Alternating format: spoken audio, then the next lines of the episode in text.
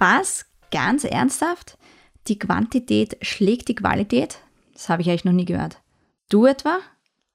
Hey und hallo, schön, dass du dabei bist bei unserem Podcast Food Photo Campus. So schaffst doch du geniale Food-Fotos. Du bist hier genau richtig, wenn du deine köstlichen Rezepte oder deine Ernährungsexpertise mit genialen Fotos noch wirkungsvoller präsentieren möchtest.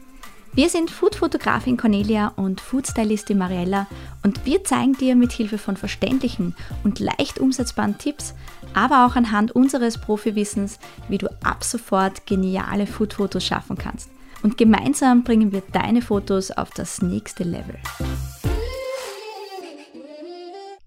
Hallo und herzlich willkommen zu unserer heutigen Podcast-Episode. Dieses Mal handelt es sich um ein Campus-Häppchen und wir möchten da so ein bisschen hinter die Kulissen schauen. Ich weiß, der Einstieg liegt jetzt ein bisschen verwirrend, aber genau darum geht es heute. Heute geht es darum, dass in Wirklichkeit die Quantität die Qualität schlägt. Und ich möchte dir heute auch erklären, warum das so ist. Aber beginnen wir mal ganz am Anfang. Und zwar, ich bin gerade dabei, dass ich das Buch lese, die 1% Methode. Und das ist ein Buch von James Clear. Und es geht da in Wirklichkeit um Verhalten und Gewohnheiten. Und in diesem Buch beschreibt James Clear ein ganz faszinierendes Experiment. Und zwar geht es darum, dass ein Professor seine Fotografiestudierenden in zwei Gruppen eingeteilt hat. Und zwar die eine Gruppe wurde nach der Anzahl der Fotos bewertet. Das heißt, jene Fotos, die innerhalb eines Semesters abgegeben wurden. Dabei bekamen die Studierenden eine 1, wenn sie mehr als 100 Fotos eingereicht hatten und eine 2, wenn sie 90 bis 99 Fotos eingereicht hatten und eben immer so weiter. Und die zweite Studierendengruppe musste aber nur ein einziges Foto abgeben. Aber das Wichtige war, bei diesem Foto wurde rein die Qualität beurteilt. Okay, was heißt das jetzt? Im Experiment ging es darum, welche Gruppe, also welche Studierendengruppe die schöneren Fotos lieferte. Wir haben eben auf der einen Seite die Gruppe, die einfach nur eine Masse rausgeschmissen hat, also die einfach geschaut hat, dass sie irrsinnig viele Fotos rausschmeißen, also eben 100 oder mehr, um eine 1 zu bekommen. Und dann gibt es die zweite Gruppe, die sich auf ein einziges Bild konzentrieren konnte und dieses dann final abgegeben hat. Das heißt, die hatte natürlich auch viel mehr Zeit und konnte viel mehr überlegen. Okay, jetzt ist die Frage, welche Gruppe hatte die schönsten Fotos? Grübel, grübel, überlegen. Vielleicht denkst du dir jetzt, na klar, die Gruppe, in der die Qualität zählt, weil immerhin die hatten Zeit, die konnten sich nur auf dieses eine Foto konzentrieren, die hatten keine sonstigen Störfaktoren, die hatten wirklich nur den Fokus auf dieses eine Bild und da konnten sie ihr ganzes Können reinstecken. Das ist ein netter Gedanke, aber du wirst es nicht glauben, diese Gruppe hatte nicht die besten Fotos.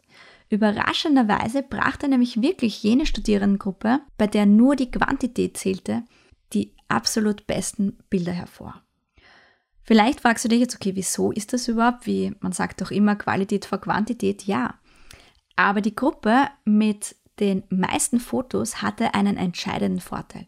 Und zwar, sie haben über das ganze Semester ununterbrochen fotografiert. Sie haben ständig Fotos gemacht. Sie wollten ja unbedingt für eine 1 100 oder mehr als 100 Fotos machen. Das heißt, sie mussten ständig abliefern, mussten herumprobieren, mussten Fotos machen, mussten aus ihren Fehlern lernen, mussten Dinge neu machen. Sie hatten einfach die Möglichkeit, sich immer wieder auszuprobieren. Und das eben im besten Fall 100 oder mehr als 100 Mal.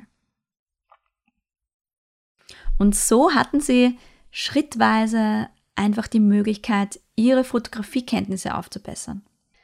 Die Qualitätsgruppe hingegen hat das ganze Semester lang nur über einem einzigen Foto gebrütet. Natürlich haben sie geschaut, dass das perfekt ist, aber ihnen hat einfach die Erfahrung gefehlt. Ihnen hat einfach das gefehlt, dass man aus seinen eigenen Fehlern lernt, dass man auch bewusst Fehler macht oder dass man unbewusst Fehler macht, diese aber versucht beim nächsten Mal zu vermeiden. Genau darum geht's. Ich bin ganz ehrlich, dieses Experiment hat mich irrsinnig zum Grübeln gebracht, weil wir haben bei unserem letzten Food Photo Camp festgestellt, dass es wirklich einige gibt, die waren so ständig immer im Tun. Also die haben gewerkelt und das war auch irrsinnig cool, was für eine Entwicklung man dann gesehen hat. Und dann gab es halt auch Leute, die haben einfach mal ein Bild rausgehauen, so, das ist mein finales Foto und da bin ich. ja, war nicht schlecht, aber man hat hier auch nicht diesen Wandlungsprozess gesehen. Man hat hier auch einfach nicht gesehen, was hat sich jetzt wirklich im Laufe der Zeit hier verändert. Und das war fast ein bisschen schade, weil in Wirklichkeit geht es ja darum, du kannst sowohl aus deinen eigenen Fehlern als auch aus den Fehlern der anderen lernen und du kannst einfach auf unterschiedliche Bedingungen eingehen. Vielleicht hast du beim einen Mal Glück und das Licht scheint extrem gut auf dein Set. Beim nächsten Mal ist es aber vielleicht nicht so. Was machst du? Daraus lernst du und darum geht es in Wirklichkeit auch in der Fotografie. Starte einfach los. Beginn einfach. Komm ins Tun. Mach weiter. Schau, dass du dich verbessern kannst. Schau, dass du wirklich bei jedem Fotoshooting ein bisschen etwas anders machst und eine winzige Kleinigkeit adaptierst, damit du eben genau daraus dich weiterentwickelst. Es ist in Wirklichkeit wie beim Kochen, dass einfach die Übung den Meister macht. Und die Fotografie ist ein Handwerk die Mariella und ich, wir sind der Überzeugung, dass dieses Handwerk erlernbar ist. Natürlich gibt es Leute, die ein besseres Auge für einen bestimmten Setaufbau haben, aber das Handwerk Fotografie ist in Wirklichkeit etwas Erlernbares. Und wenn du etwas lernst, ist es wichtig, dass du es immer wieder wiederholst, damit eben das Gehirn einfach weiß und es im Endeffekt dann automatisiert hat. Und darum geht es eben bei der Fotografie. Diese Erkenntnis einfach aus dieser Studie war für mich wirklich so entscheidend, dass ich sofort mit der Marielle das auch besprochen habe und gesagt habe, okay, ganz ehrlich, wir müssen das bei unserem nächsten Camp, das ja im Herbst wieder startet, etwas machen. Wir müssen schauen, dass unsere Camperinnen und Camper ins Tun kommen, dass sie einfach üben, üben, üben und dass sie dadurch ihren ganzen Prozess in Gang bringen und hier auch für sich selber einfach sehen, wie sie sich weiterentwickeln und nicht innerhalb von drei Monaten von dem einen Schritt zum anderen, sondern wirklich in ganz, ganz kleinen Minischritten. Immer wieder Step by Step. Und so entsteht dann im Endeffekt wirklich dieses große Ganze und wo man dann diese Wow-Effekte hat. Wenn man sich das allererste Bild ansieht und dann eben das letzte Bild von diesem Kurs.